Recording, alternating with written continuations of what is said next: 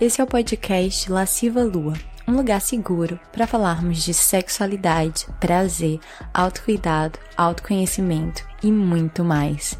Eu sou a Lua Menezes, terapeuta sexual, escritora, atriz e criadora.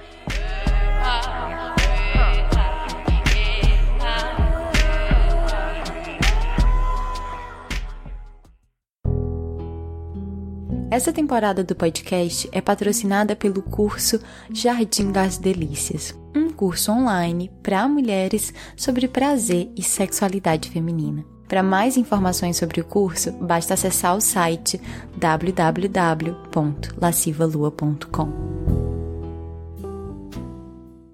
Oi, deusas e deuses!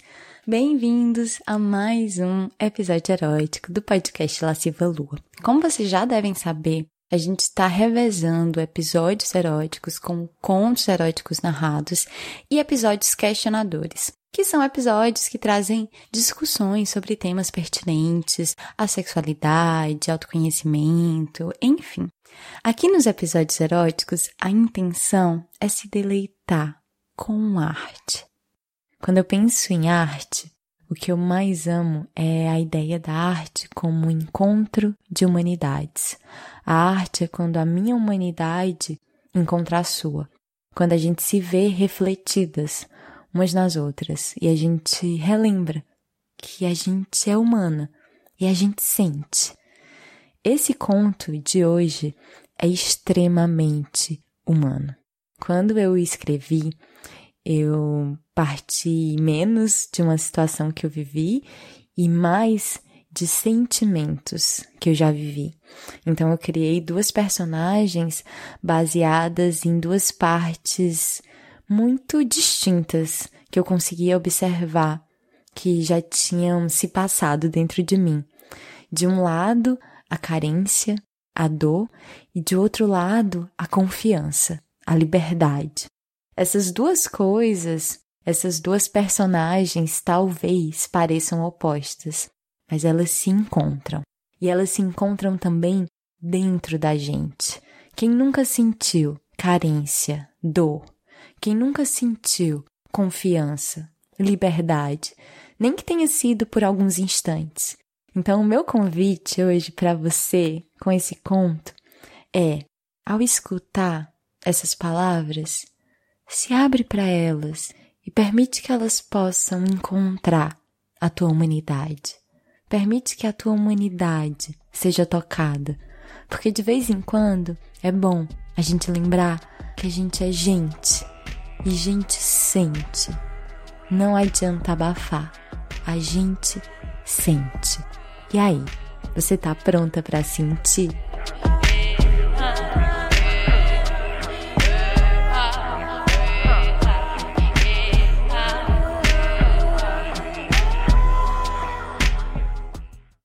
Gatinha, por Lua Menezes.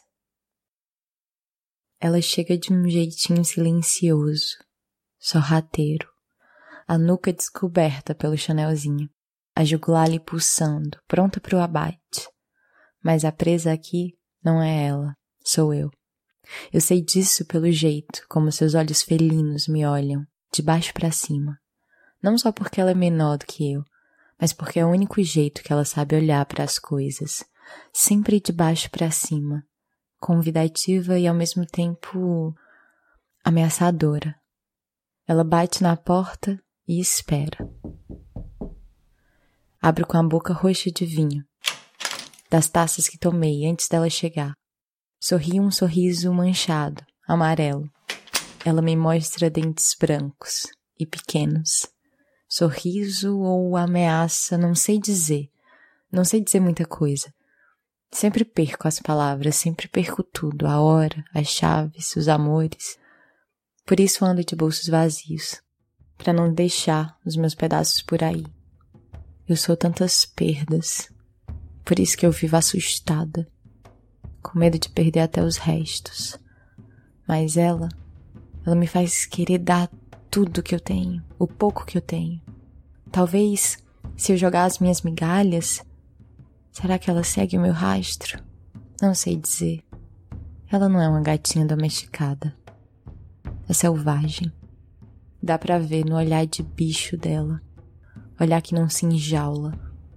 Dá pra ver no jeito como ela se move, deslizando, sempre em curvas, enquanto eu vivo tentando andar em linha reta, como um equilibrista, sustentando o peso da responsabilidade, da existência, do caralho todo. Por isso que eu caio, caio sempre. Por isso tantos roxos na minha pele, que ela repara e pergunta: O que foi que aconteceu? A vida, respondo. A vida me aconteceu.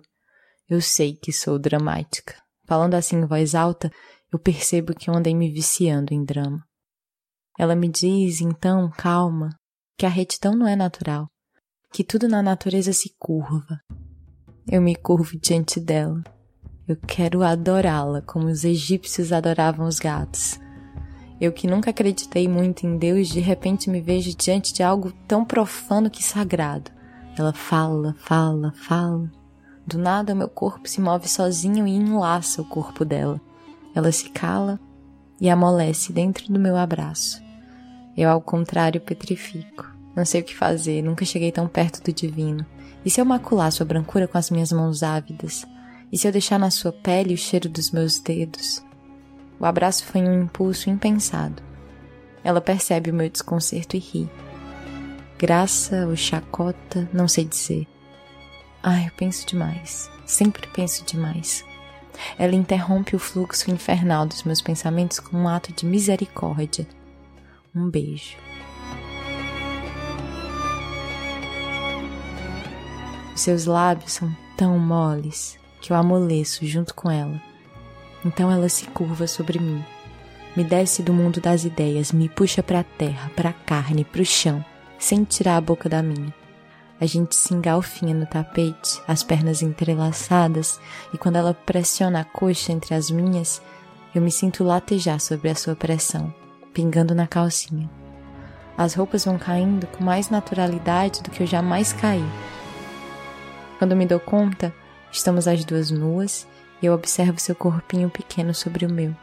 Os seios miúdos, a curva da barriga, o umbigo fundo, os pelos, quando percebo que ela tem um gatinho tatuado no braço, eu lhe digo que isso é uma redundância. Ela me conta que na Inquisição os gatos foram queimados, junto com as bruxas. Ela pergunta se eu sabia disso. Eu respondo que não. Nesse momento, com ela seminua por cima de mim, eu acho que não sei de nada. Que feitiço é esse que ela me lançou? Ela beija minha barriga e me olha de baixo para cima mais uma vez. Me lambe os lábios e sopra na minha boca o seu hálito quente. Me lambe as bochechas, o pescoço, crava os dentinhos. Me arrepio inteira, me contorço. Meu Deus, eu me sinto inteira. Dos pés à cabeça, sinto meu corpo todo de uma vez só, como se eu não fosse só restos, como se eu fosse qualquer coisa completa. Será que era ela que me faltava? Será que é ela, a cola que junta os meus pedaços rotos? Eu me contorço com o banho de gato que ela me dá amando o cheiro da sua saliva na minha pele, impregnando os meus poros, penetrando na minha casca dura. Ela me ensina a amolecer. Quando ela me lambe ali no meio das pernas, a língua abrasiva e certeira, eu perco tudo a que me agarro na vida: razão, lógica, fé, fome, o pouco Deus que tenho. Sou bicho. Dizem que os gatos não se relacionam com a aparência, mas com o interior das coisas, que eles conseguem enxergar as intenções ocultas dos gestos. Será que ela enxerga algo no meu avesso? Será que sou mais do que esse saco de ossos que julgo ser? Será que o amor é isso? Essa coisa que faz a gente acreditar que somos algo que vale a pena? Dizem que os gatos se relacionam com auras, energias, fantasmas. Por isso eles fitam o nada e veem alguma coisa. Quando ela me olha dentro dos olhos, o que será que ela vê? Algo além de um buraco vazio e os vultos do meu medo? Isso tudo me passa pela cabeça enquanto ela me chupa selvagem. Mas então ela se concentra no ponto sagrado do clitóris. E por dentro da minha coluna passa um vento frio que sobe até implodir meus pensamentos. Não penso mais. Ela me calou. Ela me deu o silêncio. Eu já conhecia o orgasmo, mas isso que ela faz me faz me render à vida. Então ela fica cara a cara comigo e lambe os meus olhos. O que você vê? Eu pergunto. O que você vê em mim? Eu pergunto de novo. Ela mia. Ela mia bem baixinho no meu ouvido. Eu vejo possibilidades, ela responde. Eu vejo sempre possibilidades de saltar por cima das coisas e alcançar o inalcançável. Essas palavras quase me fazem gozar de novo. Tudo que ela fala é poesia. Ou talvez sejam os miados, não sei dizer. Sei que de repente me vem uma força quente lá de dentro. Num golpe imprevisível, eu salto por cima dela e a deito de costas no tapete, segurando seus punhos por cima da sua cabeça. Ela não resiste. Ela ronrona. Eu começo a lambê-la. Ela mia mais e mais. Eu lambo seu corpo inteiro como se cada gotícula do seu suor agridoce me alimentasse. Eu chupo seus mamilos empinados, eu bebo leite que escorre da sua buceta num afã sedento que até então eu desconhecia. Ela vai me dizendo o que fazer e eu obedeço. Obedeço como uma aluna aplicada, como uma serva, uma adoradora. Tudo que quero é aprender a deslizar pela vida como ela desliza. E treino esse deslizar nas curvas do seu corpinho miúdo, que se arqueia e se espreguiça como se a gravidade não pesasse e o mundo não fosse essa realidade dura, como se a vida fosse um playground e a gente estivesse aqui para brincar. Ela goza muitas vezes, sucessivamente, e sempre que goza me arrasta junto com ela. É como se o seu gozo despertasse o meu. A gente encaixa as pernas uma na outra e sinto na buceta a temperatura de nós duas. É suficiente para transformar nosso sangue em lava. Ela se esfrega em mim como uma boa felina e fico em dúvida se já parei de gozar ou se estou gozando continuamente. Só sei que você sendo alavancada pelos seus miados, gemidos e palavras proféticas, sentindo no ventre algo se agitar até numa espiral explodir. Talvez se eu aprender essa espiral, eu aprenda a andar em curvas. Eu penso, quase sem pensar. Uma hora a gente finalmente cansa e descansa. Eu descanso a minha cabeça na virilha dela, respirando seu cheirinho de gata no cio. Dizem que os gatos percebem o invisível porque eles têm muito quartzo na glândula pineal. Eu já li isso em algum lugar, mas não faço ideia do que é que significa. Dizem que os gatos limpam a energia ruim do lugar. De fato, o ar aqui está mais calmo, e o meu corpo, ainda que carregando essa grossa camada de saliva que ela deixou sobre a minha pele, mais leve e mais feliz. Mas eu não dou crédito ao quartzo, eu dou crédito aos orgasmos. O orgasmo limpa a descrença do corpo desacreditado. Quando ela vai embora batendo a porta sem fazer barulho, eu fico nua e olho ela pela janela. Agora eu tenho a solidão de companhia. Eu observo-a deslizando pela rua lá embaixo. Eu não faço ideia se ela vai encontrar o caminho de volta. Ela não é mesmo uma gatinha para ser domesticada. Talvez esta tenha sido a última vez. Mas eu me surpreendo pensando que tudo bem, se ela nunca mais voltar. Isso, hoje, esse momento valeu. Eu estou satisfeita com o agora. É quase miraculoso me perceber assim, contente com o que tenho. Parece que alguma coisa em mim se curou. Parece que tudo está mais leve, inclusive o meu coração. Acho que finalmente entendi a completude da selvageria dela. Os gatos de rua e de casa enfrentam a solidão de forma muito mais corajosa e destemida que nós, pedintes seres humanos. Eles são autossuficientes, até na higiene, eles se bastam. E nós? Nós inventamos coisas só para depender cada vez mais delas. Talvez, talvez, talvez ela tenha vindo para me ensinar a me bastar também. Sim, isso basta. Isso é suficiente.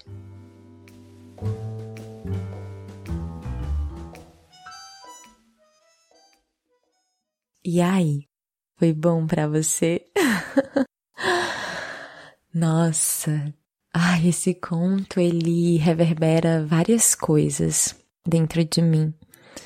Primeiro, reverbera num lugar de dor, porque essa personagem que eu criei para narrar o conto, ela fala de um lugar de muita dor, de perdas, de solidão, de não confiar, em si, de achar que precisa de alguém para juntar os seus pedaços. E a outra personagem chega com uma força selvagem, com uma força de liberdade, de deslizar pela vida, de brincar pela vida, de se mover pelo mundo com a mesma confiança que os gatos se movem. E elas se juntam nessa união carnal numa representação mesmo da união das nossas sombras com a nossa luz. E é quando a gente consegue integrar essas sombras e essa luz dentro da gente que a gente aprende lições valiosas. Então, eu amo muito esse conto porque mais do que apenas um conto erótico, é um conto simbólico, é um conto de aprendizado, tem uma curva de aprendizado dessa personagem que narra o conto, dessa primeira voz que conta a história dela e que aprende através do gozo. que é uma coisa que eu gosto bastante também, porque o gozo também pode trazer lições muito preciosas. A gente tem um um senso comum que diz que o sofrimento ensina, mas o prazer também ensina, a alegria também ensina, a celebração também ensina. Então, tenhamos isso na nossa consciência para que a gente possa seguir jornadas de aprendizado mais leves.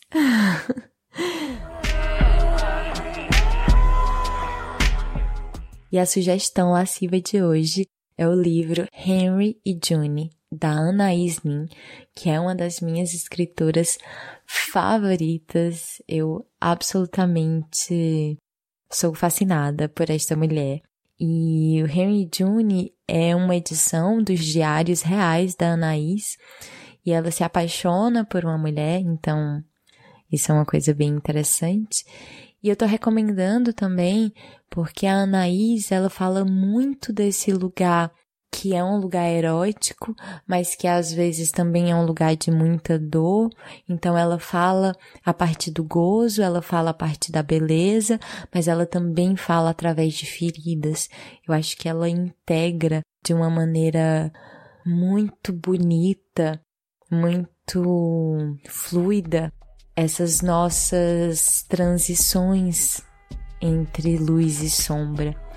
Ela é essa mulher que transitou bastante entre uma coisa e outra, e eu acho que esse livro é maravilhoso. Então é isso, e até o próximo episódio.